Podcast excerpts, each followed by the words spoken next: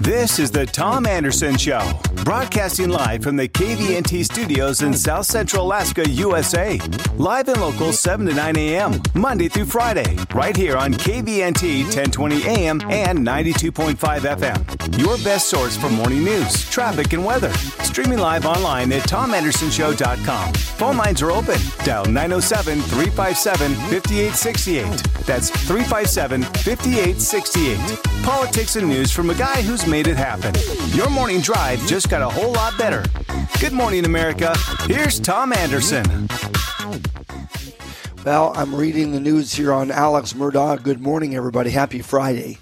Six minutes after the hour. As expected, I doubt you're surprised, Tom. I'm not surprised. He was convicted on all counts, guilty, and they expedited his sentencing. It wasn't drawn out and delayed. This morning, New York Times reports that Alex Murdaugh sentenced to life. He could have had 30 years up to life, and the judge just said no. Life. You killed your kid and your wife. The judge handed down two consecutive sentences of life in prison without the possibility of parole. The once prominent South Carolinian lawyer who was convicted of murdering as I said, his wife and kid.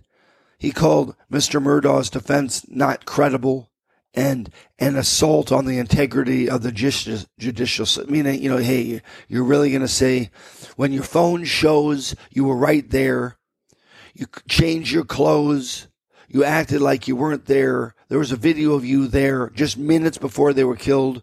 You're saying you weren't even remotely near there. It's just nonsense. Nonsense. Sentence was the culmination, really, of a spectacular downfall for Murdaugh. I mean, this guy was big in the state of South Carolina, and he is part of a family. You know, his dad, his grandpa, he lied consistently. He tried to play the pity party. You know, everyone knew he had a life of privilege but he talked about his long time addiction to painkillers and how many pills he was taking. The judge said maybe you became a monster from him. I mean, you took sometimes 15, 20, he said up to 60 a day. Good Lord. So, Tom, are you surprised? Not really. I mean, know, I saw a couple of clips of the trial itself while I was uh, out of state uh, down in Oklahoma, and yeah, you just didn't get a good vibe from that guy.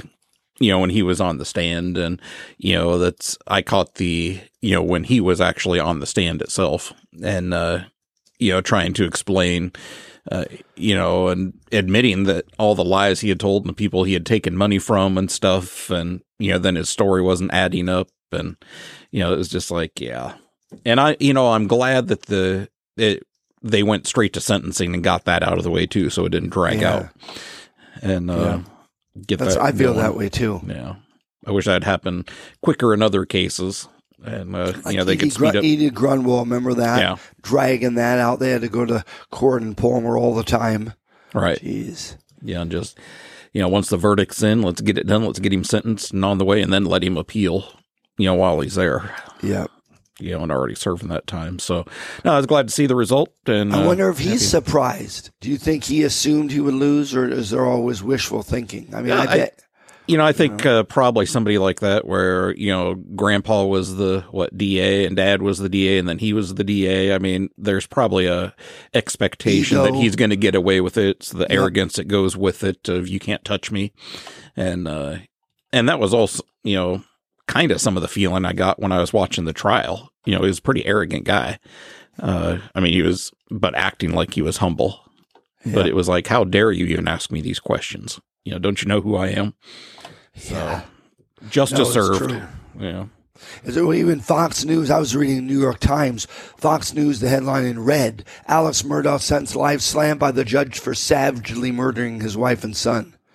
Said he was a monster. New York Times didn't write that part, but Fox News did. Yeah. Well, life goes on on those things. What's sad is for the son and for his wife, it doesn't go on. And that's mm-hmm. the, the really serious nature of murder. It's indelible, you know, when you take someone's life. And obviously you all know that, but it's, when you're dealing with punishment. How do you punish someone for taking another's life? You put them in prison for life without parole or you execute them. Those are kind of what the American standard is. Hey, it's no secret that our government considers TikTok, most of you don't use TikTok, nor do I, a national security threat. threat. But in an interview with Bloomberg yesterday, Secretary of Commerce Gina Raimondo suggested that the government is concerned about the dangers posed by other Chinese apps. These doggone Chinese government divisions are sending us apps. You know, I don't know how that affects kids, but if adults play, you just don't know what's what's accessed on your phone. Here's a quote. If what we're worried about is Chinese backed companies being on tens of millions of American phones, including members of the military, and privacy concerns, and data concerns, and misinformation concerns, then it's not just TikTok, the Secretary of Commerce said.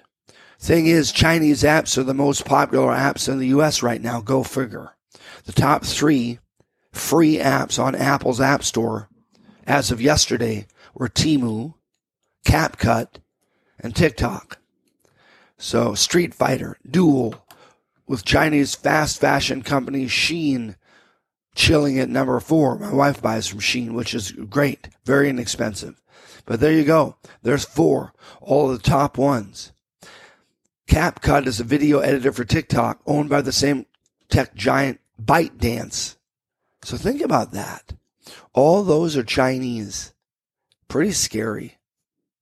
I assume you use ByteDance, right, Tom, for dancing in the privacy in your home. Well, you know, not privately. I mean, I, I, don't like to air all of my laundry out here on the air, but uh, I've been known to cut a rug or two in my past. Yeah, I love it, man. By the way, TikTok right now obviously has the biggest target. Legislation to ban TikTok in the U.S. was approved by an influential House committee this week in D.C., though it still has to face trials by fire with the full House and Senate. I hope they ding. You know, Governor Dunleavy, we're going to get to a clip with him. He was on with Stuart Varney on the East Coast. We'll play that next segment. He banned TikTok. Government agencies, at least for employees playing, have 30 days from February 27th to ensure TikTok is deleted from all federal devices and system. Dunleavy beat that rule in Alaska already. An exec at the think tank founded by former Google CEO Eric Schmidt wrote last month that all of these uber popular Chinese apps, including the messenger WeChat, anybody use WeChat? And game apps from Tencent, there's a bunch of them. They are coverting influence. That's what he said. He said it's of concern and you don't realize how much data you're giving up. So you've been warned, my friends. Caveat emptor. 14 minutes after the hour. This is the Tommy Anderson Show. We're going to play the clip from Dunleavy on with Stuart Varney yesterday. Good morning. Stay with us.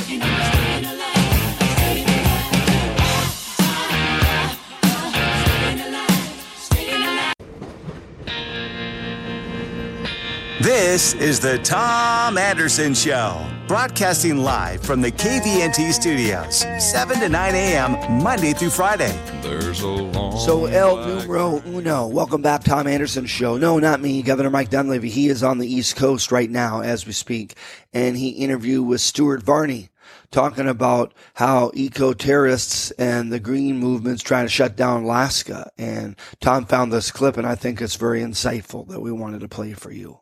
Willow Oil Project there is the largest pending oil and gas project in the country. Will the president approve it?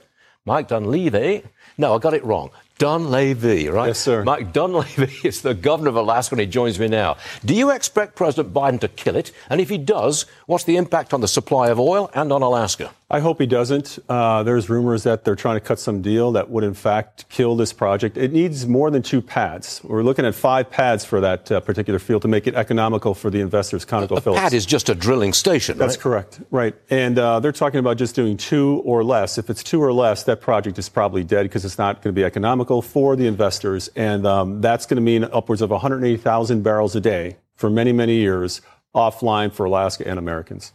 I would expect him not to approve it because he's a very green president. That's correct. I think he's, uh, you know, being held hostage by eco terrorists and, and extreme environmentalists is going to be a problem. It has been a problem for Alaska in this country. Alaska is real close to Russia, as we know, basically on the front lines of, um, of America's defense from Russia, China, and North Korea. Do you think that Americans, and maybe the administration, understands the new strategic importance of Alaska in this new Cold War? Because we're now we've got China and Russia and North Korea coming at us. I hope they're. I hope they are. I hope they're waking up to it because, as you know, Alaska was invaded in World War II. We're, we're the furthest northern, western, and eastern state in the country. You got to figure that one out. But we're so far west. We're closer to Australia than California. And so people, uh, uh, people need to understand that uh, we're only two and a half miles from Russia, two islands, Little Diomede, Big Diomede, and 50 miles from their mainland. So I hope so. Uh, we need more icebreakers. Uh, we need uh, probably a naval presence up there. We've got a great Coast Guard presence, Air Force, and Army, but we do have more coastline than the rest of the country put together. So we're, we're hoping things change. But you need a prosperous Alaska. Yes. And you need this oil reserve. Yes. You've got to have it. Yes. Does, do the, does the administration understand this? I think they understand it, but the pressure from the environmentalists, I think, Stuart, is so great that they're willing to override common sense and logic. And I think that's what you're seeing in a whole host of things with this administration.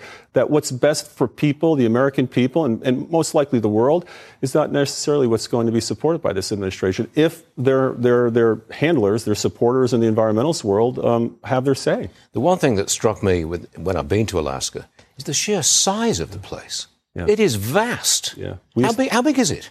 Um, it's about uh, well, it's it's really the size of a subcontinent like Europe. We used to have four time zones before 1981. Um, it is, if you put it on a map, it's two and a half uh, map of the United States. Uh, the southern part would touch um, uh, Georgia, the northern part would touch Minnesota, and the Aleutians would be out in the Pacific by San Diego. It's it's enormous. Almost all of it is wilderness, is it? Pretty much. We only have 730,000 people in the state, size of a county. In, in most 730,000? Yes, sir. For a, a, a state which is two and a half times the size of Texas? Yes. You're spread thin, aren't you? We're spread thin, um, but uh, we punch above our weight. Um, we, um, we, like I said, we've got a terrific position on the globe. We have the second busiest air cargo airport in the United States at Ted Stevens International, fourth busiest in the world. Um, we're really a North Pacific sovereign as well as an Arctic sovereign. It's interesting. Um, and um, we just uh, we just hope that this administration allows us to develop our resources, which we were supposed to do as part of our Statehood Act back in 1959 with the feds. But um, it's a struggle. We've got 42 actions by this administration against Alaska, whether it's oil, whether it's timber, whether it's mining. They seem to want to snuff out our uh, our, our future. Wait a minute. 42 actions. Yes. By um, the, the feds. Yes. Saying, hey, hold off on all these hold off on permitting, uh, don't allow the leases to go through, don't help them with the studies, don't allow stuff to happen. The Willow Project, as we just mentioned, is one is probably the, the, the poster child right now because they're supposed to make a decision here in the next few days. And if it's two pads or less, that project is done. I know that the Greens, the environmentalists, I mean, they're very powerful in Washington, D.C.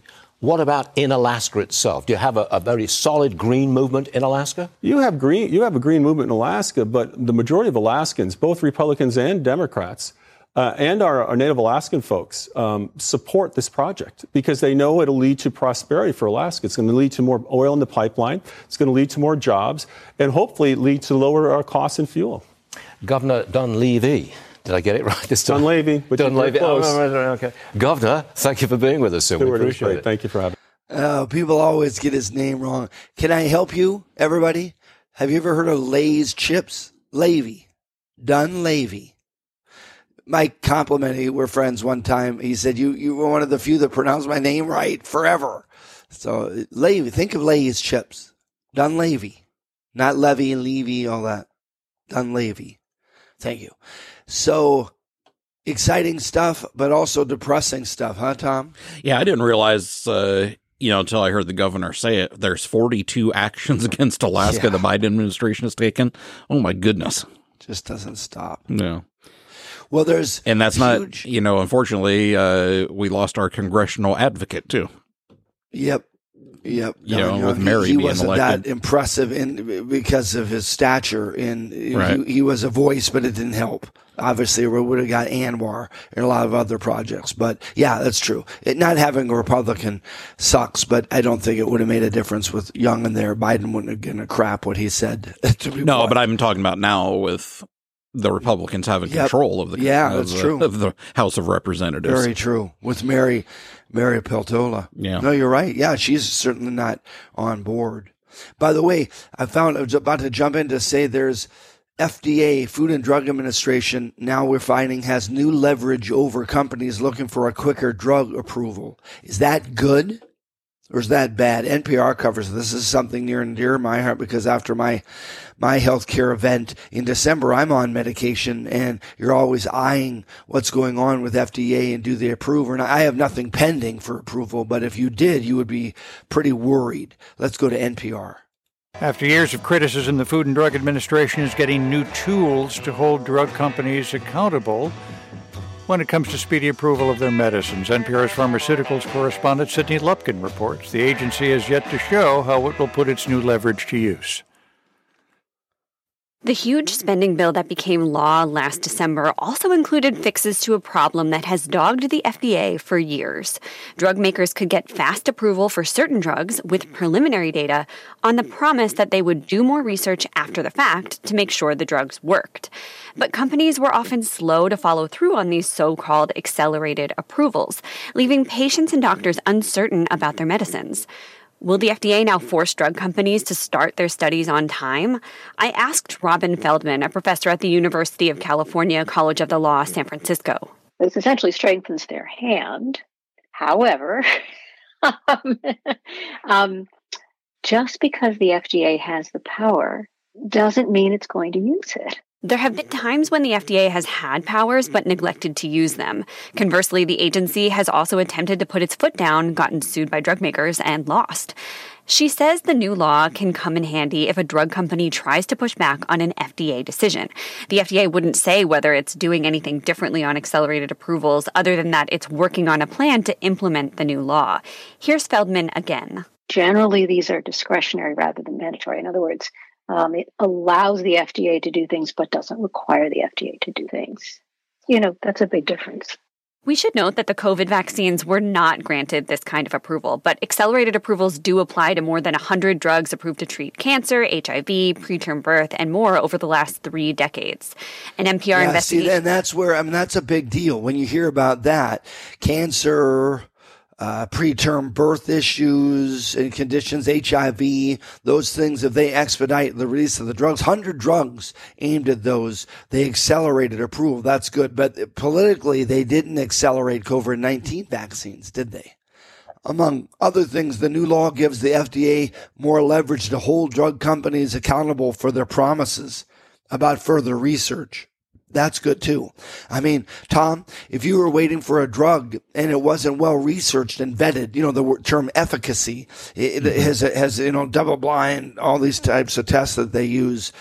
Would you be hesitant to use it? I would. Well, yeah, I I would be hesitant, but I, I thought they did accelerate the approval of the COVID vaccines. And the Yeah? and the, because because no. because that's why Pfizer has all this legal protection because it was accelerated because they didn't have time to do the all the year long studies and everything. So if there's bad side they, effects, you they get might have protected from that. expedited. Yeah. They might have expedited, but but No, not- no, remember they they accelerate. delayed they delayed it until Biden was in office, and then they released it because it was they were starting to produce it and had it ready to go, Yeah, I have to. and, and then the they made the the drug companies were, I guess they made the political decision they had to wait until after inauguration day, and then they released it, but they had it, so uh, I th- I think that report that part's incorrect.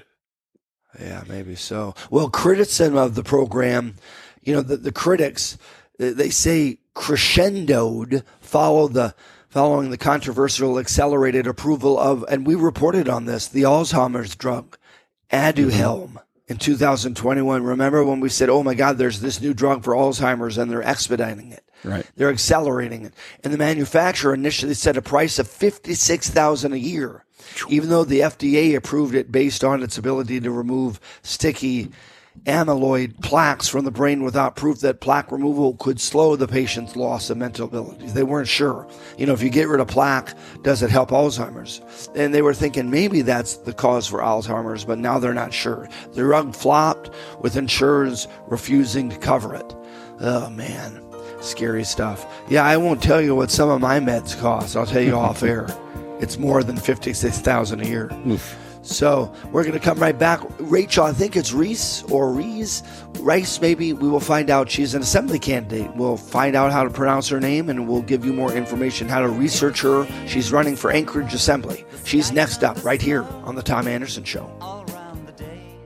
Going down slow, night like a river beginning to flow. I felt the beat of my mind go drifting into time. This is the Tom Anderson Show, broadcasting live from the KVNT studios, 7 to 9 a.m., Monday through Friday. Tom, are you really playing the song that's in my heart because of Picard? Anybody got Paramount? Picard is in its third season. Guess what they did? If you're into the next generation of Star Trek, mm-hmm. they brought back Will Riker, they brought back Worf, they brought back everybody. It's so freaking amazing. I'm just got goosebumps. Every single show is just amazing. Yeah, I'm going to have to love it. subscribe just to get that. You got to. It's you, you- you're gonna write. You're gonna say, Tom, Kathy, and I loved it. I promise you. All three years, every episode is is just delightful. Li- Lila loves it. She's like, oh, Worf. You know, I mean, she didn't know these characters before, Yeah. and so I've always been a Star Trek fan over Star Wars. me too. So, Yep. yeah, it's uh, definitely my favorite, no matter Are, are you and I in the minority? Because I've heard so many people that dig Star Wars uh, when I've talked to like in groups. No, those other people are just weird. They are. Star Trek is so organized. I'm don't get the a phone lines number. rolling. yeah. well, I'm going to give you a phone number. Three. There's not many nerds that are going to admit there are nerds calling in. 357 5868. I'd love to hear from Steerin or Adam Holtz, who we're here from next hour. By the way, I was wrong. Rachel's calling in 745. Sorry for the assembly interview. Sorry about that. Uh, anyway, let's see which one they like more. Here's the phone line 357 5868. By the way, AK Lottery, I would be failing my sponsor if I didn't mention them. aklottery.org. AK like Alaska, aklottery.org. You want to help charities across the state in the charitable gaming system? You can donate. It's really a donation. The good news is you can win money from it because it's a new lottery system now. The state's allowed them to advertise because you probably have haven't heard advertising. Uh, have you for lotteries? No, because it's a new rule and it's called Catch the King Alaska Lottery. And let's see how much you could win. Look at that. Just under a hundred thousand dollars. And and it's segmented. You get twenty, then you get thirty, you gotta pick a car There's all these layers. Then there's a weekly jackpot. Look at that. It's the most it's been in over a month since they did the sponsorship. It's just under two thousand. It'll be over two thousand on Sunday night, 8 p.m. Sunday night. You can buy tickets up to 755.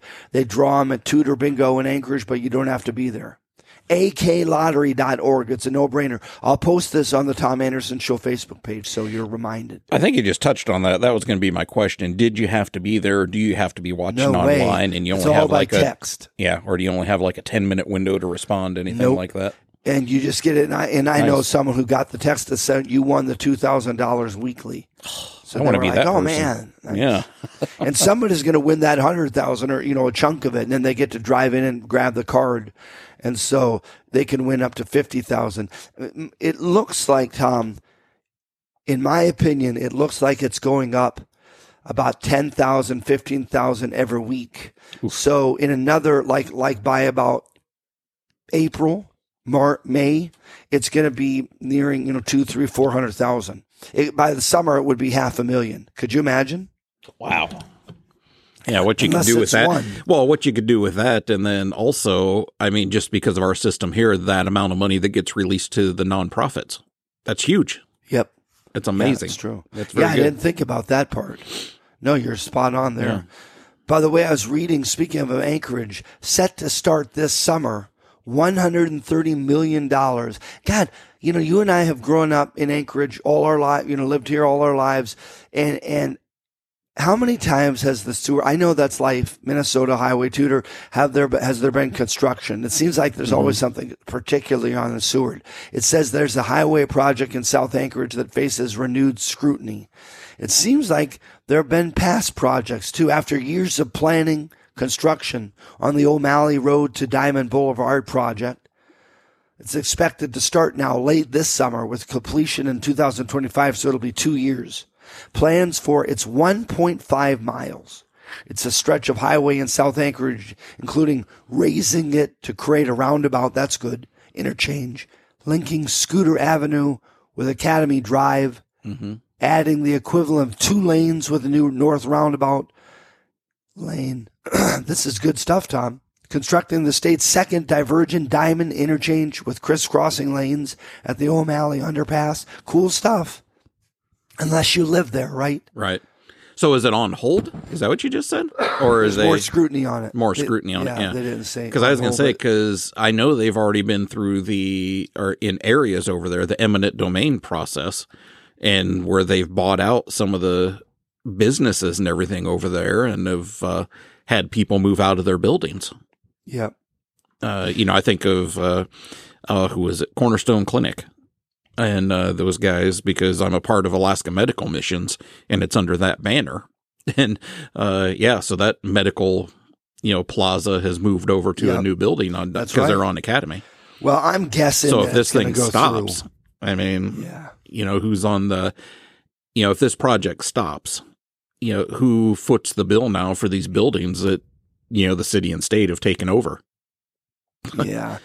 And what I think is that the state road planners, they say, hey, it's going to improve safety. It's going to improve speed for bikers, for actual vehicles, all that stuff. But then the opponents say we don't need it. They say traffic's dropped in the area and uh, flattened in certain areas, and you just don't need it. And so. Nancy Pease, a board member of the Rabbit Creek Community Council south of the project, recently joined two others in calling the roundabout interchange a boondoggle for construction companies. And she said more lanes will promote more, more speeding and pollution and put other drivers and other users in danger. Huh? I guess that's one perspective. Christina Huber, the project's manager with Alaska Department of Transportation and Public Facilities, characterized the group trying to stop O'Malley to Diamond project as small but vocal. The project is on the short term list in the 2040 Metropolitan Transportation Plan. And so, yeah, I mean, I hope it goes through, but I know it's a pain if you live there. It's not a pain if you're visiting someone on a hillside for a Christmas party, like I often do. And I'll come, you know, when the construction's done in fall, and then I'll gladly go through 2025, hee hee hee, and I'm not affected. Just like all you blokes out there that drove on the parks coming out through Wasilla and then Meadow Lakes, passing me and flipping me off, and then driving on to Big Lake. That's all done almost. And you're like, oh, how sweet, how comfy, when it wasn't comfy for us living out here. So the NIMBYs, the not my backyarders, um, you know, I can ask Rachel what her thoughts on this. Hopefully, she doesn't say it's not my district. So Yeah, we'll find that out. She's coming up at, uh, yeah, the 745. where is she uh, running? I don't know what her district is actually. Let me look. It's District Six. Well, yeah, I think it's that? District 6. Uh, Oh, she wait. It is that area. I'm looking at her paid for by disclaimer. Huffman Road. If that's near where she lives, that's good. Perfecto. yeah, that'll be a good conversation to have. You bet it will Yeah. be. I but I enjoy talking with you too. If I haven't told you that, folks, pull out your Kleenex. I'm gonna wax sweet eloquent as Tom vomits. yeah, please call now 907 357 5868. My unrequited love. The unrequited means Tom doesn't give love back. Oh boy. No. What are you going to do this weekend? We got time to kill before Rachel comes on. Uh, what am I going to do this weekend? I, you know, it's house projects. Those things are stacking up again. You know, I got to get some get some stuff done. Uh, you know, once again, look at my roof, uh, decide that I'm not going to shovel it off, and I'll ride it out and hope for the best. yeah, You know, those kind of things. So you're not looking forward to the weekend with a bunch of honeydew stuff. No, that I don't either when it's like that. I mean, there's no you know real football on. It's No. not real baseball season yet. You have You to know. sign up for Paramount, so that yeah. won't Oh, be that's true. I will have to do it. that. So I might start. And that's at night. I might right? start that has binging nothing Picard. to do with the day, Yeah. right? You don't watch Picard during the day. I hope. Why not? Oh, I mean, okay. Hey, you know, I I'll watch TV anytime. I figured you would say no. We do don't do that till later. The other thing is, I've got for me tonight, Kabay in our Filipino group through my wife. There's some folks coming in, I think, from San Francisco that are uh, experts in immigration and work in probably USCIS. One of those, I can't remember where, but we're going to meet with them to ask questions on all the Filipino immigration processes. I tell you, I got to give credit to them. The Filipinos really follow the rules. They do. By the way, they do a lot of charity too. Someone handed me a poster here. Join us for our annual Easter egg hunt event. Folks, if you drop off toys or candy at uh, the there's a fruit shop, and um, I'm gonna I'm gonna find out the address of it, and it's it, they sell yogurt, and um, they it's right across from Target. I'll have to get Randy on the owner. Uh, because that's where we, we just brought a box there. This is going to be fun for kids. It's April 8th, 2023 and I did a Park. So I'll tell you more about that in a little bit. Stay with us, my friends. Rachel's uh, up. She's running for assembly. We're looking forward to talking to her. Tom Anderson Show, good morning.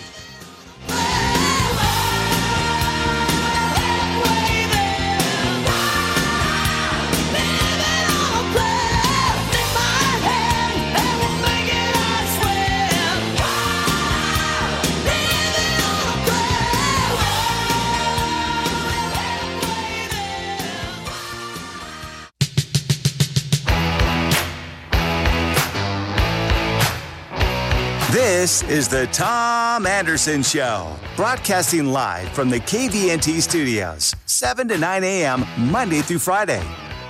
You want to give me goosebumps? No, I don't mean spicy chicken wings from Wings and Things, but I'm talking if you get, let's say, a commander, a former aviation operations officer, how about a medevac pilot who decides to run for office, especially add in gender female. We need more females as statespeople in our assembly and legislature and federal government, although Mary, we need her to be Republican. In this case, it's Rachel Reese running for Anchorage Assembly, and I'm smitten by your resume. I love it. And I hope to God, Rachel, people that are voting, they, first, I hope they get out and vote. And, and I hope they recognize your credentials, which to me, I know you're going to be humble, but, but it's huge. And, and I wish we had more military officers running for office. Thanks for joining us this morning. How are you? I'm good, and thanks for having me. It's delightful to be here. So your background, real quick, tell me uh, about your military career because we have so many veterans listening, and in your district, vets listening, and that they're probably having affinity to that more so than than the rest of us. No, uh, I think for me, it was my pleasure to serve. It's always awkward when people say thank you because in my family, we've been serving since 1861. It's it's what we do, and in fact, my son is still serving, and so we're carrying that on. And I think that that's one of the things that really makes it great up here. There are a lot of veterans, and I think we have what 70,000 veterans in the state. That's right. and it's it's fantastic. Uh, they're a very valid part of the community, and I really was very glad to see that demographic here. And then what about join- your training? Do you think your training, your managerial, your commander, your supervisory training, your ability to oh, listen God. and to and to work with other people, which you're trained to, hey, you're not always the boss. You got to delegate. Do you think those things will be immeasurably helpful in an assembly that some say is broken? Oh, I absolutely think that they will because when you join the military, regardless of the position you're in, you are thrust into high pressure situations, unknowns with people you've never met from backgrounds that are wildly divergent than your own. And you have to be goal oriented despite all those differences and being abrasive or not being part of a team and not being a problem solver doesn't work. And that doesn't mean you're a pushover you're going to violate your principles but you've got to find a way to get consensus. And you're going to sink or swim in that environment real and quick. As a, and as a pilot, your composure is probably top tier. So when people are petulant, and this is last question on this point, but when, when there's other colleagues that are petulant or acerbic, name calling of our mayor or whomever, you, are going to be able to just not, you know, not deal, not engage. And I love that. I can already tell uh, by my limited, limited time and talking that you'll be like that. The more we have like that, the more that's diffused, I think, on the dais of the assembly. Well, I think being unflappable is essential, not only to just being a pilot or a public servant, but being an adult. Yeah. You just have to be in it. I mean, emotions aside, look at the facts. What's at issue? What's really going on? And deal with that. Did you talk to your manner. hubby and kids about running? And did did they did? I'm sure your husband, your kids are young adults, but I mean your husband's an adult. I'm sure he reads. He's academic, and he's like, boy, probably think. I'm assuming, boy, the assembly, they got a lot of issues going on. Did you guys say I I should run? I've got an epiphany, honey. I'm going to run. How, how did that? What was the genesis of you deciding to file? It's a big step. Well, actually, um, I don't have him anymore. I left him behind. Um, but I did talk to my adult children and Oh, I'm my, looking at a you know what? Forgive me. Foot in my mouth. I'm looking at three handsome men and one it oh. looks so oh. old it looks like it could be your hubby. Tell him I'm sorry. That's probably the soldier. Tell that him sorry. You know, son. he looks He's like an really older funny. adult. So I'm like that's her husband. Oh, sorry. Don't worry about it. All the little kids in my neighborhood thought that too when we moved in and he was like, "Oh, gross." That's funny. You just picked up votes there for comedy. Yeah, no, well, I'm sorry. Oh, so, yeah, God. those are your three boys. That's awesome. Mm-hmm. Yeah, those are my three boys. I have a 24, 22, and 13. And I did talk with them at length. My middle son is married and he's an intelligence analyst in the Navy. He's got a fairly high clearance. So I was like, do you need to disclose? I had no idea, you know, and I did think about the loss of privacy, Sure. the exposure that they were going to experience. And in fact, my youngest, he's texted me from school and said, Mom, I got you vote. I was like, Oh, I love. See, he's What the one that the, the one in the school district is the one that won't have Mm-hmm. the privacy. But your other kids out of state. I mean, I don't think someone's going to say we're trying to track down your kid out of state. No one's going to do that. yeah, I mean, no. even in the state legislature, that I don't think that would happen. No, I, but you know, we we were so non-political when we started this that we had no idea. So it was a lot of unknowns and a lot of concern. But at some point, you just have to decide this is a fight worth having, and Yeah. we're going to have to just roll with what comes. I love it. By the way, you got a lot of women's votes too. When you said I kicked him to the curb, you almost made me spit out my coffee. I'm like, I love her.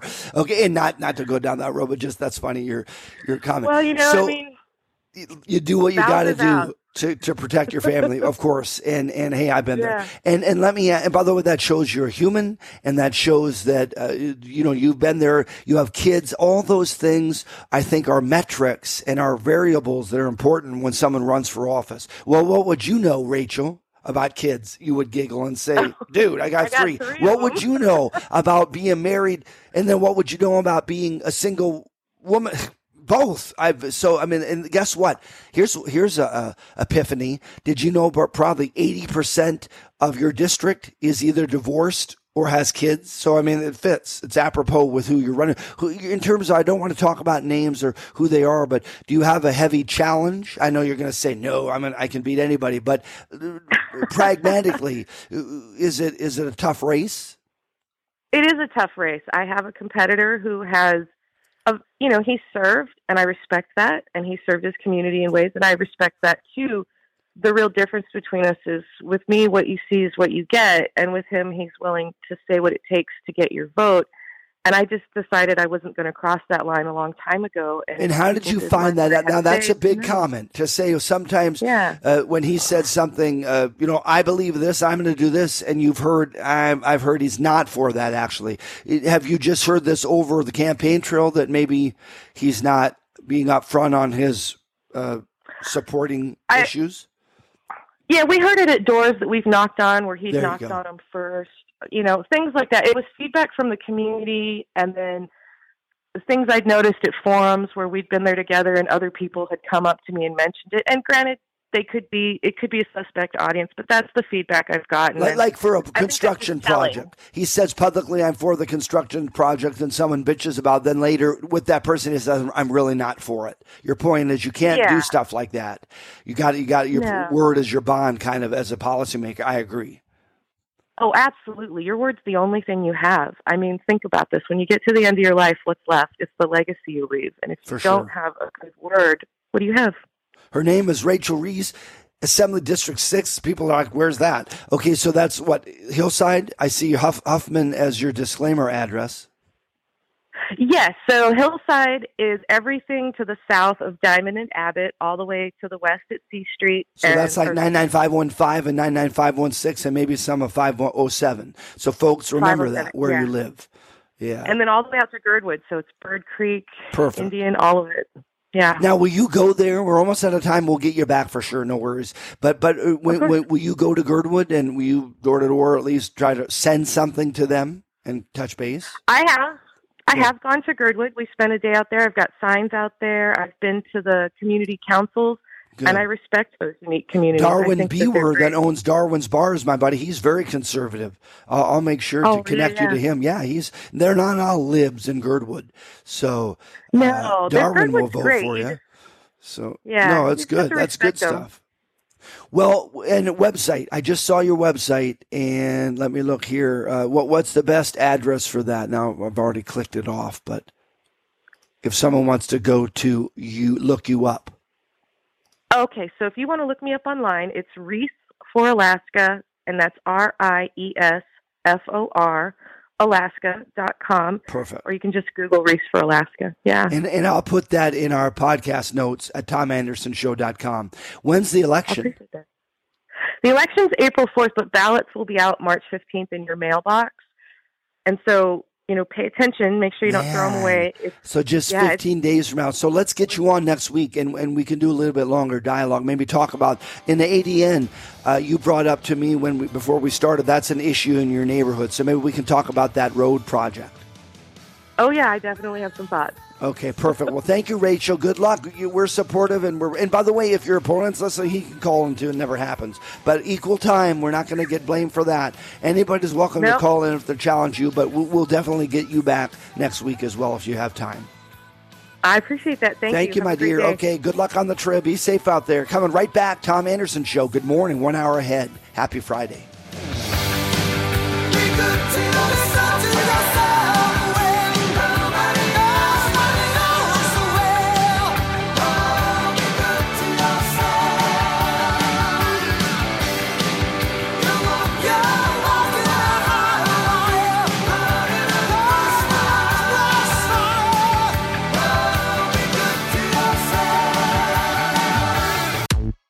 This is the Tom Anderson Show, broadcasting live from the KVNT studios in South Central Alaska, USA. Live and local 7 to 9 a.m., Monday through Friday, right here on KVNT 1020 AM and 92.5 FM. Your best source for morning news, traffic, and weather. Streaming live online at tomandersonshow.com. Phone lines are open. Dial 907 357 5868. That's 357 5868. Politics and news from a guy who's made it happen. Your morning drive just got a whole lot better. Good morning, America. Here's Tom Anderson. Oh man, say it isn't so. Good morning, everybody. Happy Friday, second hour of the program. If you're just joining us, where have you been? It was nice to hear from Rachel Reese, who's running for Assembly District Six, Hillside, and she's awesome. I can already tell I like her. Hope she wins. She'll be a thoughtful policymaker. I don't know who her opponent is. Tom, do you? We didn't mention name, but I don't know who it is. Uh, I don't know off the top of my head. I'll have to look it up and find out. Yeah, if you don't mind. Here's something. I started the show uh, this hour with "Say It Isn't So" because how many people raise your hand have driven to the Anchorage airport and needed to go to Seattle, wherever, parked your car there, and there wasn't a spot. I'm raising my hand, and you drive around and around and around. Well, get this. I can't believe this. Alaska's news source has written and made a story talking about Ted Stevens Anchorage International Airport parking garage limitations already. They already had limited space, Tom. You travel more than me. Yeah. Wow. This sucks, man. It's already hard enough to find a spot. It just it makes me mad. Let's go to that store so we can find out more. Much to my chagrin. Already be a hassle, but if you're parking, planning on parking, your plans might be changing. The South Terminal parking lot at ANC will see multiple floors closed. And as Joe Canine reports, there are other changes involved too. This parking garage at Ted Stevens Anchorage International Airport was built about 50 years ago. Airport officials say it's due for some renovations, but following through with those updates means finding a spot here is about to get a bit trickier. We're getting informational signs up so people know which way they can go, which way they can't go. We're preparing to block off some of the entrances. The South Terminal parking garage already has a new maximum stay of 15 days. That's down from 30. The North Terminal customer pay lot has been bumped up to 15 days with a weekly discounted rate. But on March 20, those barricades will be at entrances that lead to half of the spaces in the garage. Vehicles won't be allowed on levels 3 and 4. After the work on those levels is completed, levels 1 and 2 will undergo the same renovations, including structural restoration, asphalt replacement, and restriping. The upgrades are expected to take several months with work going on throughout this summer. With that, it's recommended that those traveling plan accordingly. You might want to plan on coming two and a half to three hours early, just in case you can't find a space on site. Those at the airport say they will look to make the change as easy as possible for those looking for a space, with signage showing where vehicles can and can't go. But if a car is left on a floor undergoing construction, it will be towed. It's just going to be relocated to a different area of the airport, and they can get with Republic Parking to get their vehicle back. We're trying to make it simple and painless. Consider getting a ride or being picked up versus parking at the airport, and you can avoid the garage altogether. Joe Canine, Alaska's news source. Now, Tom, uh, one thing that Mike Robbins, couple of our buddies that travel often, have recommended to me is to do one of those uh, those parking services about a mile or two on Spenard there from the airport, where you park there and they drive you over to the to the airport, and then your car is there and protected.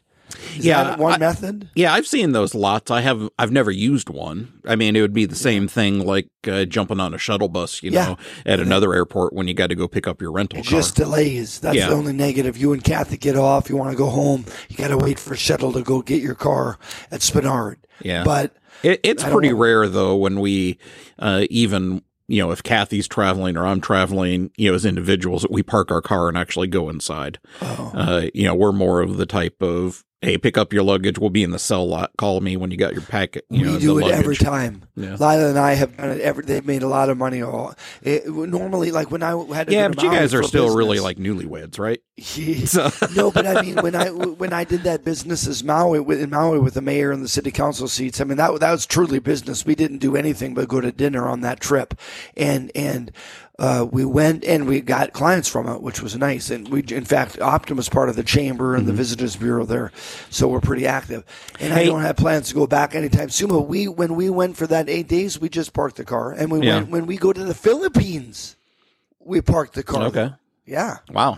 Yeah, I know. I, have done that for you know overnight trips and stuff to Fairbanks. You know, I've left the car out there yeah, overnight. night, but try 14 days. Yeah, we had a call come in. Somebody they did not, uh, you know, weren't interested in actually going on Sure. the air. Just wanted to give everybody a warning. Lots of moose out on the highway this morning uh, on the flats uh, there before the interchange. Okay, please drive So safe. there watch was out for the moose out two there. days ago. Yeah. Yeah, and it's nonstop accidents on the on the Glenn and on the parks and on the flats. And over the last what ten days, there's been three major ones. We've talked about it on air. Mhm. Remember the one my dad saw, and then and then the the the flats was closed two days ago. Dad said it's just ridiculous, and I and I don't know if it's people incompetently driving or if it's moose or both. But now you've been warned. If you're on the parks and you're heading into Anchorage or you're heading from Eagle River Anchorage into the valley, please be careful on that stretch. Pretty please. Okay, we had another clip. I don't know if we have time. It's on the election and a ballot sample. Do we have time for that one? Oh, we can try squeezing in. We're about a minute or two minutes out from rolling music, so uh, we'll get it rolling. Sure, Let me Anchorage see. Municipal we Election. getting set for this year's municipal election. It's coming up April 4th, just about a month away. Lauren Maxwell tells us city election workers are already preparing. That's right, Rebecca. Workers are getting ready for what will likely be a significant election. That's because there's quite a bit on the ballot. Seven assembly seats will be decided. There are two school board races happening, and voters are also deciding on a whole lot of propositions, 14 of them in total. Now, some of the big ones include more than $37.5 million for school bonds, another 34.5 million for Anchorage roads and storm drainage work, also bonds for parks and rec improvements. And there's also a proposition that would authorize a new service area to address issues with access to Chugach State Park. Also on the agenda today for city election workers was testing out the machines that count ballots to make sure that there aren't any glitches in the system. Election officials are running more than 1,500 ballots pre marked by the company that makes these voting machines. When the results come out at the end, match the predetermined outcome, we know that the system is performing as expected. Some are marked incorrectly on purpose to see if they're caught by the machine. We want blank ballots to outsort, we want overvoted ballots to outsort, um, and write ins also outsort. Those ballots need to be examined or adjudicated by hand. Blank, overvote. This is doing exactly what it should be doing, yes. Observers were allowed to watch the process that is done before each municipal election. Lauren Lehman, who serves on the Anchorage Election Commission, says it's important the election center is open to the public. I think people will uh, will come and observe. They'll see that uh, you know what we're doing is uh, is good. At the end of the test, which took several hours, officials say the system performed as well as expected. Yeah, there you go. Oh boy, we're gonna go to a break here. Tom Anderson show. Come back with Adam Holz. We're going to talk about movies. Focus on the families plugged in movie review time. Then Dave Stieren after that from the Gov's office. Stay with us. Good morning, Tom Anderson show. She got you jumping off the deck, shoving overdrive.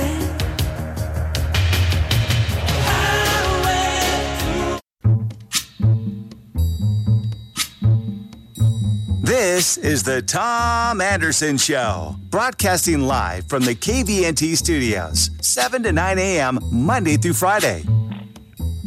We're back. Always a pleasure to have Adam Holz from Plugged In National Movie Review Center.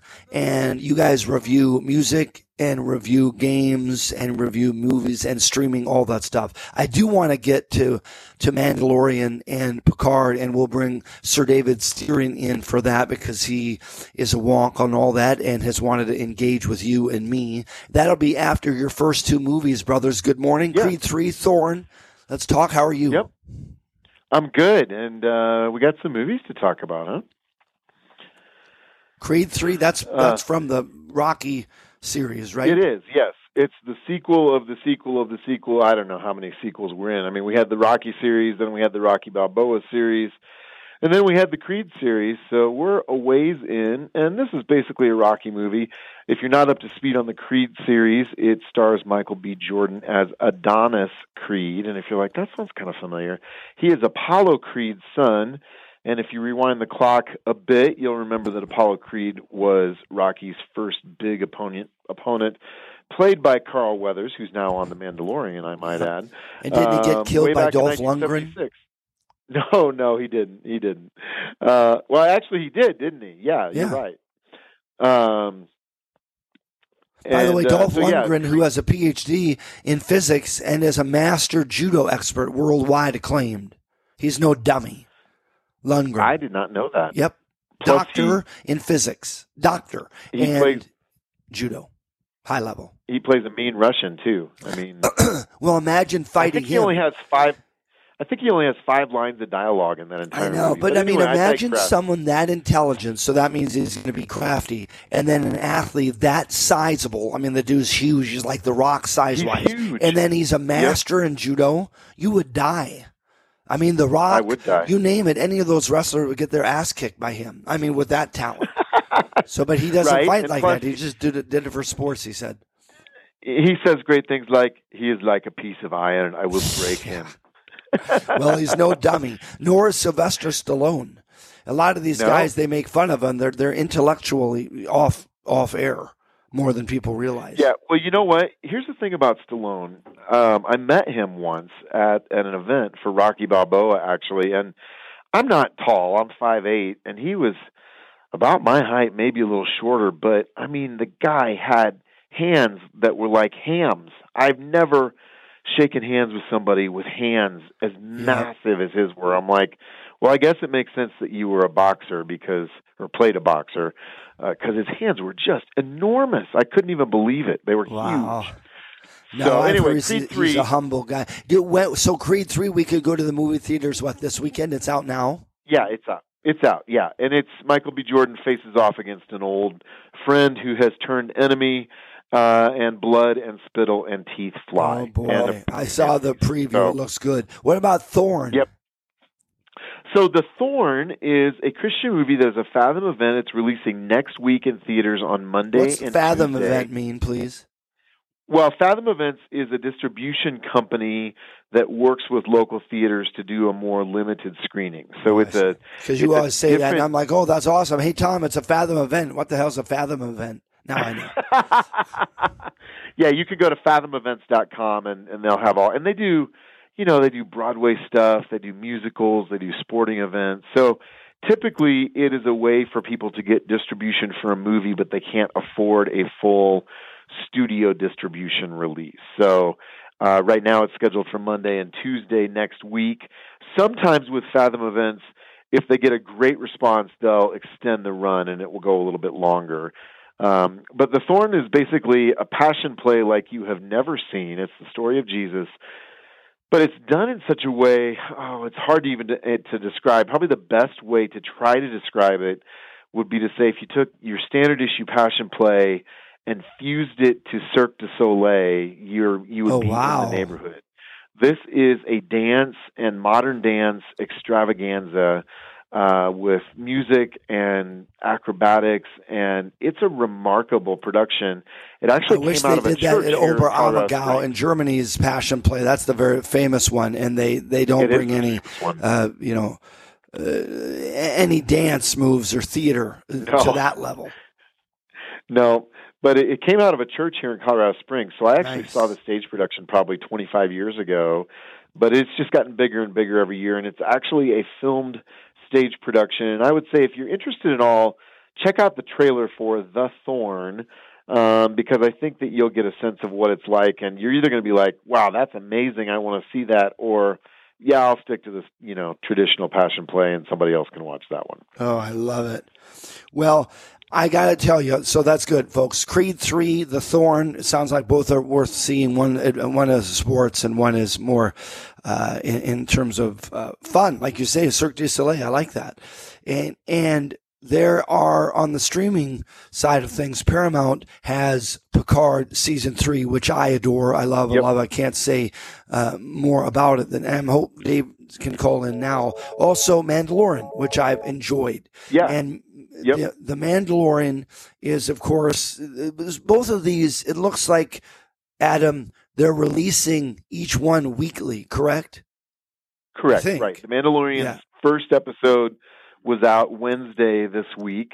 Um, I haven't actually seen how many episodes this third season will. And will so it'll be every but yeah, Wednesday, and Picard's every Thursday. Well, Picard is Yep. great, bringing back the next generation. I favor Star Trek over Star Wars, but I love Star Wars too. Of course, Mandalore, Boba Fett, all those, Han Solo. But man, bringing back the next generation, folks, and I won't ruin from what I've seen. It's just amazing. You just get goosebumps. We love. it. I can't get enough of it. Stieren, what do you think? Do you like the Mandalorian, or do you like uh, Picard better, or have you seen them? Adam is disappointed with Mandalorian so far. Well, first of all, uh, I, I'm, I'm glad to be on with Adam, and uh, I, I think you know which camp uh, House Stieren resides in. We are we are House Star Wars, Yeah. and and that is and that is how we we live. So here here's the thing: as a child of the '70s, um, I, and I I'm not a purist that some of these woke scolds on on, and I'm not saying Adam is, by the way, but these woke scolds on on Facebook and Twitter are about practically everything except the Marvel universe, which I find to be at this point utterly unwatchable and Yeah. a, a a a superhero version of the WNBA, which is also unwatchable. I love it. I love it. Well, I would not gonna agree. argue with and that is to a hill I'll die on, by the way. That is Well- a hill I'll die on. So to me, it- Are you a Paramount owner? less- Do you have Paramount access? I Um, mean, can no, you watch no, Picard? I'm I'm no no. If you do me the college buddy favor and send me your logins, then okay, I'll watch. I will. You got to watch Picard. There you go. You won't There be you disappointed. Yep, Anderson and Stieren committing wire fraud Yeah, live on the Tom right, on Anderson air. show. But but So, obviously you, you, know, have access with the to Disney. Mandalorian. Yep. With the with the Mandalorian, uh, first of all, Tom Hanks is the worst guy to travel with because bad things always happen to him. And if you're missing some sort of super child, you better by God find Pedro Pascal to bring that child to some semblance of safety Oh, because that that's all they do. Yeah. Yeah. John Look at- Malkovich is only John Malkovich in every one of his movies, and Pedro Pascal.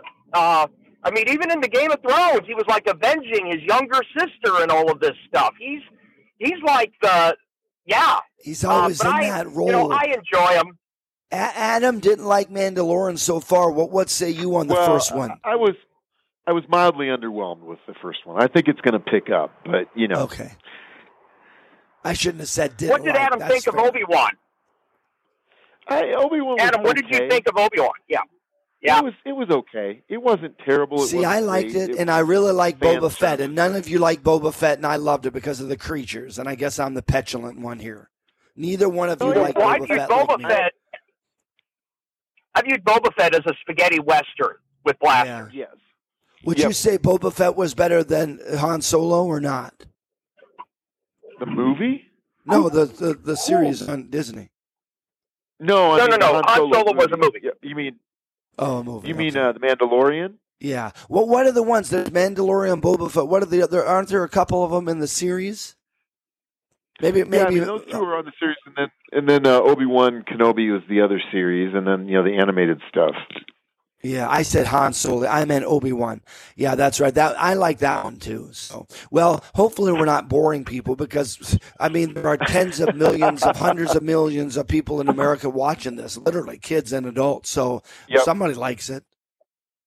Yeah, well, I I liked the first one. I I felt like uh, you and I have talked a little bit about Andor. I felt like Andor. Oh, that was so the other one. Andor and Obi Wan. I knew there was another that one. Yep. uh, I'd take Andor over all of it. And the first episode of The Mandalorian this week, it was just okay. I mean, they're getting back into it. Dave, what's your favorite? That's what I was getting at. Not Han Solo. I messed up. Sorry. Obi Wan, No, Andor, I will Boba this. Fett, and Mandalorian. What's your favorite of the four in order? Well, I will. I will say this: uh, Rogue One uh, was an excellent Star Wars movie, and Oh, loved it. Andor. I usually detest prequels, but I, I like I like that the true face of oppression and war is being shown in in Andor and Rogue One. So as Agreed. as a guy who's in the Abe Vigoda years of his life. I, I like that more realistic portrayal of, of the galaxy. By the way, of all the Star Wars, I liked a lot of them, but but uh, Rogue One was one of my, if not my favorite. Kind of like Ragnarok was my favorite of all. The, there are just some special ones that surface up, and I agree. Rogue One was great. I just watched it last week. Thank you, Adam Holz. Dave, staying with us. Adam, always a pleasure. Likewise. Okay, we're going to right back with Governor's lead dog, Dave Stieren. Not going to talk about carbon credits. We're going to get into other fun stuff. Stay with us. Good morning, Tom Anderson Show.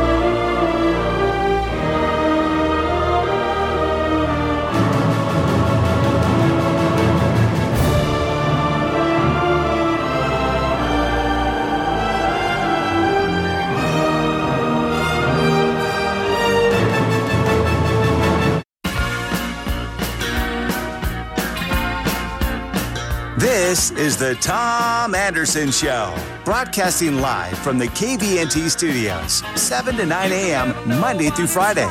Hey, we're back. Of course, we continue with Sir David Stieren from the governor's office. Dave, nice to have you on. We played the clip from Stuart Varney this morning with the governor, who always does a great job, even though Stuart couldn't pronounce his damn last name. But but it was great. I don't know if you've heard it. I'll send you the link. And it just came on Fox a couple hours ago, so you might not have seen it. But it did very good, very well. Well, yeah, and and uh, you know the the governor and and the the the congressional and senatorial delegation, ConocoPhillips, and frankly, just about every business owner in the state of Alaska, eh, their spidey senses are tingling that the uh, Biden administration is going to, according to a Washington Post story, is going to partially approve a drilling plan that Conoco submitted for the NPRA, which will allow them two pads, which makes the entire plan uneconomical. So they are they are soft, potentially soft killing uh, a hundred thousand barrels of throughput in TAPS here in the next few hours. Yeah, scary. Mike said that. The governor said if they if they don't don't concur with five, it's off the table. It's done. Is it that simple? Yeah. It's it, it is literally that simple. And if you I don't know if you read the Washington Post story, the Biden administration was openly negotiating with environmentalist groups, with environmentalist groups. And and saying, well, what if we only approve two or three of the five proposed pads? Would you guys be okay with that? Now, in, in and I maybe it happened, but I didn't see it in the story. They they may have had similar conversations with Conoco. I, I don't think they had any conversations with the state. They sure as heck didn't talk with Murkowski, Sullivan, and I'm not so sure about Peltola. I haven't figured her out yet. But the the the, the Biden administration for, for all of the don't drill this, don't dig this, don't build that people listening to the sound of my voice, when you when you give environmentalist terrorists an inch, they, they take the lowlands. And that is precisely what they are doing. Weak leadership in Washington, D.C. has opened the door to shut down, potentially, Alaska's next phase of our economy. Yeah. It's really that simple. And I know Joe and others get mad when I say that because, well, this is different and I don't like that project. I don't care. You you you negotiate with these it's people. The spirit of it, and, or the lack of spirit yeah, of it. Yep. You, it sends a message that you're willing to capitulate, and the Biden administration clearly has capitulated because I I mean I've got gentlemen's wagers with several different people that I will gladly gladly lose, but I, I just get the sense that they are going to cave to these environmentalist terrorist groups, and they will they will cut the drilling uh, approval pad number and there will be no drilling in the NPRA. Uh, something very, very. You want to, and so people people talk uh, about well, we need to we need to change our retirement plan, and we need to we need to change the base student allocation, whatever, whatever. Okay, nobody's going to move to a state that is perpetually stymied by the federal government. That's no. it in a nutshell. True. So the, the, the, the Senate Republicans and House this and whomever that and these different groups advocating for, well, you know, if you pay people, who's going to move to a state that can't do anything? Uh, yeah, it's it's something that it's unnerving to me in multiple ways because it shows. I mean, right now we're ranked 49th in education per capita. You know, you're you're seeing uh, the, the view not because of the governor or the legislature, but Alaska in some respects isn't open for business. The Biden administration is causing that optic, and it is scary. It's alarming because those of us in business, advertising, plumbing, food services, trade services, we building trades, we want to keep working and we want more people to come here that are professionals that make income. And all this is kind of a trickle down domino effect messing up the economic base. And for some of you that live and breathe for the dividend, it's going to affect you. For some of you that live and breathe for, which we all do, uh, making good income and getting a raise and watching your business grow and blossom, that may not happen if the president shuts everything down. Well, I, I will tell you this: for the for the pro dividend people, and I'm I I mean I've I've said it before I got this job. I've said it while I've had this job. I'll say it after I no longer have this job. The governor has a view on the dividend. Uh, that that is, if you want the calculation, change it. If you are a, I want my legacy statutory dividend. If you are, I want my percent of market value calculation dividend. If you are a, I don't care if the dividend's five hundred dollars dividend. All three of those groups seem you'd think they were in conflict Every one of those groups had better be unapologetically pro resource development in this state, and I guarantee you segments of all three of those groups are not. Yeah. They, they, they pick and choose development. Some don't like timber. Some don't like mining. Some don't like off, offshore drilling. Some don't like this. Some don't like that. It, the, if if the Biden administration's actions since coming to office don't clearly underscore how wrong so many people are, I want my full statutory dividend, and I don't want them drilling or digging here, there, or anywhere. want, and I don't want tax, and I don't Yeah. want fees, and I, you know, it's like dream on. Some someone has to pay for things, and we prefer revenue from capitalism. I would, that rather than taxes. I mean, for, for years, folks who utilize the Alaska Marine Highway System have had a problem because since there's no commercial anchor tenant, because there's no timber industry in Southeast, that the government has been trying to offset, subsidize, whatever you want to call it, the Marine Highway System because the the the the, the driver that would offset a lot of those costs doesn't exist anymore. there is no timber industry in Southeast. do have a Ken, not on carbon, but one of the Kens wants to ask something or make a comment about the Willow Project. Go ahead, Ken, but briefly because we're going to bounce to a break. Hey, yeah. Uh, did you read the Willow EIS? Did you see the language in it? Dave? I'm sorry, Dave calls uh dropped. Okay. Yep. Yep. Oh, there's We're Dave. back. Yeah. Ken asked if you saw. I think this is the engineer Ken. If you saw the uh, the EIS for Willow. Have I seen the EIS for Willow? I, I have not personally seen the EIS for Willow. I know that the initial drilling p- plan was approved, and this is a revisit of the initial drilling plan. So Conoco's already received a green light, and then the Biden administration came to office and hit the uh, red light. And now they're going to quite possibly uh, pick a plan uh, that wasn't initially approved. They'll pick a different alternate that reduces the uh, the number of drilling pads, and uh, so whether I've seen the initial EIS or not, the initial EIS was approved under a previous administration, and then the elections have consequences, and now here we are. Yeah. Ken, did you see the the governor on with Stuart Varney uh, this morning? There's a clip now on Fox News. You can go to our podcast to see. You'd be proud of him. He was talking about environmental terrorism. Some of the things you Ken, the other Ken, and some of your team that calling in have conveyed. So you should be proud of the governor for, for his sentiment, at least on air nationally. It is that sentiment. You look at the the uh, private industry coming in, and you see that in the EIS and the Willow Project, where you have all this pages around page 50 of 500. They start talking about things like social cost and carbon calculations, all that. And I say repudiate the entire carbon narrative because it's lunacy to engage in this stuff. Because of what we see, China just got announced a huge oil field and gas find. Are, is somebody going to go over there and put a cap on them with environmental impact? No, they don't have to, by- Ken. You know why they don't have to? Because they don't have a federal government. The, the reason the reason people go to China and do this, Ken, is because Alaskan protesters stop these projects. It has nothing to do with, with carbon credit numbers. It has nothing to do with ESGs. It has to do with the federal government stopping Alaska's future. You don't have to like carbon credits. You can love carbon credits. I don't care. The bottom line is this: if you if the bottom line is this, if one administration can tell you you can do something, you invest the money, and a new presidential administration says you can't, the rule of law in the United States is just as broken as it is in China.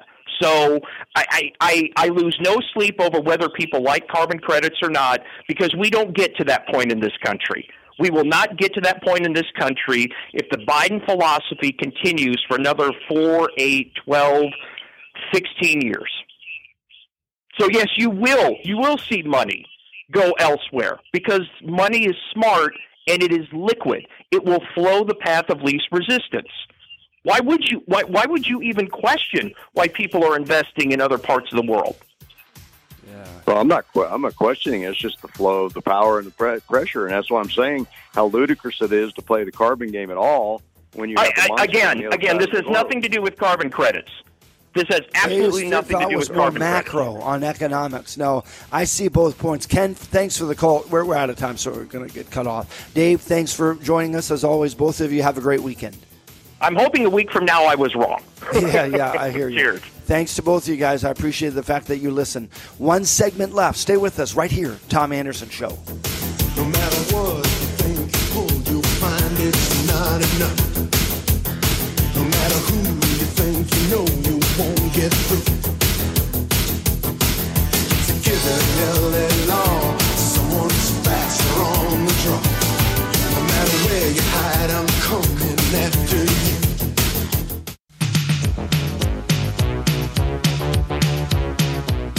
This is the Tom Anderson Show, broadcasting live from the KVNT studios, 7 to 9 a.m., Monday through Friday. Hey, we're back. It was really nice to hear from Dave Stieren. Always a pleasure. And he got into the nitty gritty on the Willow Project. You know, some of you haven't been listening for two straight hours, I'm assuming, and you join us the latter half here. Stuart Varney hosted Governor Dunleavy. Dunleavy is on the East Coast in meetings and doing a media tour, meeting with folks like Fox and MSNBC and the, the whole list. And he interview with Varney and I, Tom and I talked and we think first hour we played it first segment. We're going to replay it now because it's, it's like four minute clip. It's really thoughtful to give you the update on the Willow project. And when they talk about pads and its importance, Dave uh, uh, delineated that, but Governor Dunleavy does it well too. So let's go to that clip. Willow Oil Project there is the largest pending oil and gas project in the country. Will the president approve it? Mike Dunleavy. No, I got it wrong. Dunleavy, right? Yes, sir. Mike Dunleavy is the governor of Alaska, and he joins me now. Do you expect President Biden to kill it? And if he does, what's the impact on the supply of oil and on Alaska? I hope he doesn't. Uh, there's rumors that they're trying to cut some deal that would, in fact, kill this project. It needs more than two pads. We're looking at five pads for that uh, particular field to make it economical for the investors, ConocoPhillips. A pad is just a drilling station, That's right? correct, right. And uh, they're talking about just doing two or less. If it's two or less, that project is probably dead because it's not going to be economical for the investors. And um, that's going to mean upwards of 180,000 barrels a day for many, many years offline for Alaska and Americans. I would expect him not to approve it because he's a very green president. That's correct. I think he's, uh, you know, being held hostage by eco terrorists and, and, extreme environmentalists is going to be a problem. It has been a problem for Alaska in this country. Alaska is real close to Russia, as we know, basically on the front lines of, um, of America's defense from Russia, China, and North Korea. Do you think that Americans, and maybe the administration, understands the new strategic importance of Alaska in this new Cold War? Because we're now we've got China and Russia and North Korea coming at us. I hope they're. I hope they are. I hope they're waking up to it because, as you know, Alaska was invaded in World War II. We're, we're the furthest northern, western, and eastern state in the country. You got to figure that one out. But we're so far west. We're closer to Australia than California. And so people, uh, uh, people need to understand that uh, we're only two and a half miles from Russia, two islands, Little Diomede, Big Diomede, and 50 miles from their mainland. So I hope so. Uh, we need more icebreakers. Uh, we need uh, probably a naval presence up there. We've got a great Coast Guard presence, Air Force, and Army, but we do have more coastline than the rest of the country put together. So we're, we're hoping things change. But you need a prosperous Alaska. Yes. And you need this oil reserve. Yes. You've got to have it. Yes. Does, do the, does the administration understand this?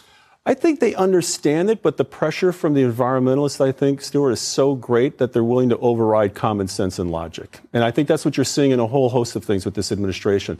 That what's best for people, the American people, and, and most likely the world, is not necessarily what's going to be supported by this administration if their, their, their handlers, their supporters in the environmentalist world um, have their say. The one thing that struck me with, when I've been to Alaska is the sheer size of the place. Yeah. It is vast. Yeah. How big, how big is it? Um, it's about uh, well, it's it's really the size of a subcontinent like Europe. We used to have four time zones before 1981. Um, it is, if you put it on a map, it's two and a half uh, map of the United States. Uh, the southern part would touch um, uh, Georgia, the northern part would touch Minnesota, and the Aleutians would be out in the Pacific by San Diego. It's it's enormous. Almost all of it is wilderness, is it? Pretty much. We only have 730,000 people in the state, size of a county. In, in most 730,000? Yes, sir. For a, a, a state which is two and a half times the size of Texas? Yes. You're spread thin, aren't you? We're spread thin, um, but uh, we punch above our weight. Um, we, um, we, like I said, we've got a terrific position on the globe. We have the second busiest air cargo airport in the United States at Ted Stevens International, fourth busiest in the world. Um, we're really a North Pacific sovereign as well as an Arctic sovereign. It's interesting. Um, and um, we just uh, we just hope that this administration allows us to develop our resources, which we were supposed to do as part of our Statehood Act back in 1959 with the feds. But um, it's a struggle. We've got 42 actions by this administration against Alaska, whether it's oil, whether it's timber, whether it's mining. They seem to want to snuff out our uh, our, our future. Wait a minute. 42 actions yes. by The um, Biden the feds yes. saying, "Hey, hold off on all these." hold off on permitting, uh, don't allow the leases to go through, don't help them with the studies, don't allow stuff to happen. The Willow Project, as we just mentioned, is one is probably the, the, the poster child right now because they're supposed to make a decision here in the next few days. And if it's two pads or less, that project is done. I know that the Greens, the environmentalists, I mean, they're very powerful in Washington, D.C. What about in Alaska itself? Do you have a, a, very solid green movement in Alaska? You have green. You have a green movement in Alaska, but the majority of Alaskans, both Republicans and Democrats, uh, and our, our, Native Alaskan folks, um, support this project because they know it'll lead to prosperity for Alaska. It's going to lead to more oil in the pipeline. It's going to lead to more jobs, and hopefully lead to lower our costs in fuel. Governor Dunleavy did I get it right this time? Dunleavy. Which Dunleavy. Close. Oh, right, right, okay. Governor, thank you for being with us. Sir. We appreciate it. Thank you for having me. There you go. Yeah, it's pretty scary, isn't it?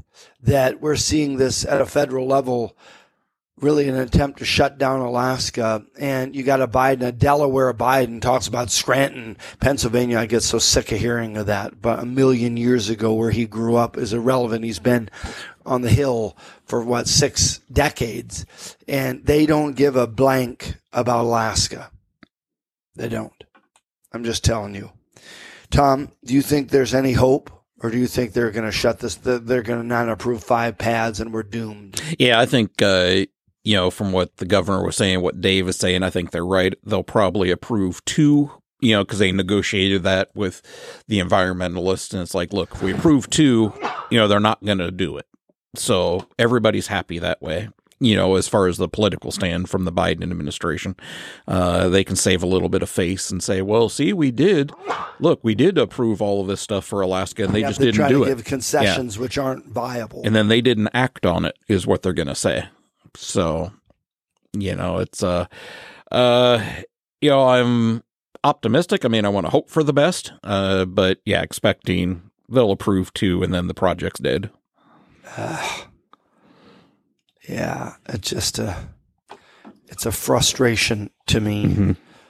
It really is, and I think I think it's important the governor goes to the lower forty-eight and meets with media, and meets with executives, probably our federal delegation. I don't know what his schedule is. Do you agree? We talk often with Dave Bronson in Anchorage, and he has the municipal league and the mayors conferences. He meets with local mayors, Alaska mayors, you know, borough mayors, mayors from Kenai and and Matsu, and then he meets with out of state mayors.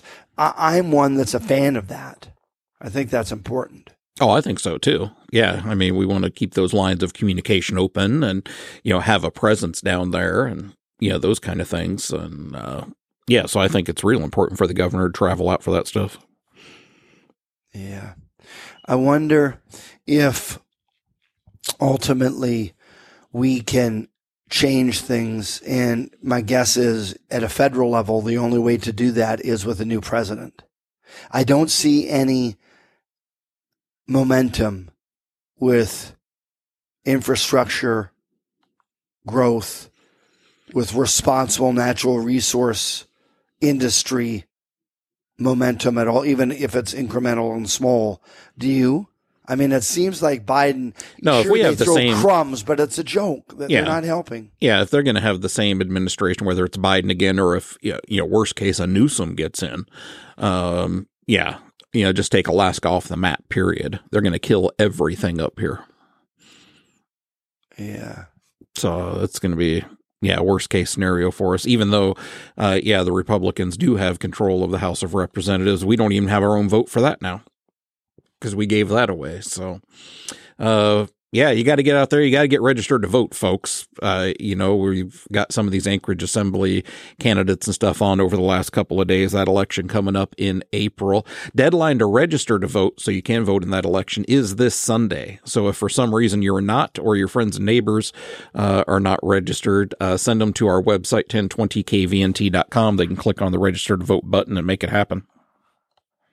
Yeah, agreed. And one thing we know, you know, first of all, for the Anchorage Assembly race, I think it's a record, isn't it? Seven seats open. Yeah. And we It's have the school board year. seats as well. It's huge, folks. But you and there's not a mayoral election this time. There will be next year. But but sometimes that's the one like a presidential or gubernatorial senate that that uh, in, incites and, and makes people react and, and come to the polls quicker. But you, you have to. Please, if you're in Anchorage and register to vote, you really need to vote. It's imperative. And, you know, Tom and I would say vote for someone right of center if they're logical, like a Rachel Reese who called in, a, a retired pilot from the military, I mean, a commander. She's awesome. That, that's who we want to see, in my hum- humble opinion, on the assembly. More females, more professionals, more military, maybe law enforcement officers and such. Not that enlist is bad, but I just think someone with the supervisory experience and has the they have the composure. So drive safe. It's Friday. Charlie Kirk is next up. Don't change the dial. Stay on KVNT. Lots of good shows forthcoming. Please be safe out there. God bless. You can see the morning sun if you try. And I know things will be better. Oh, yes, they will will for.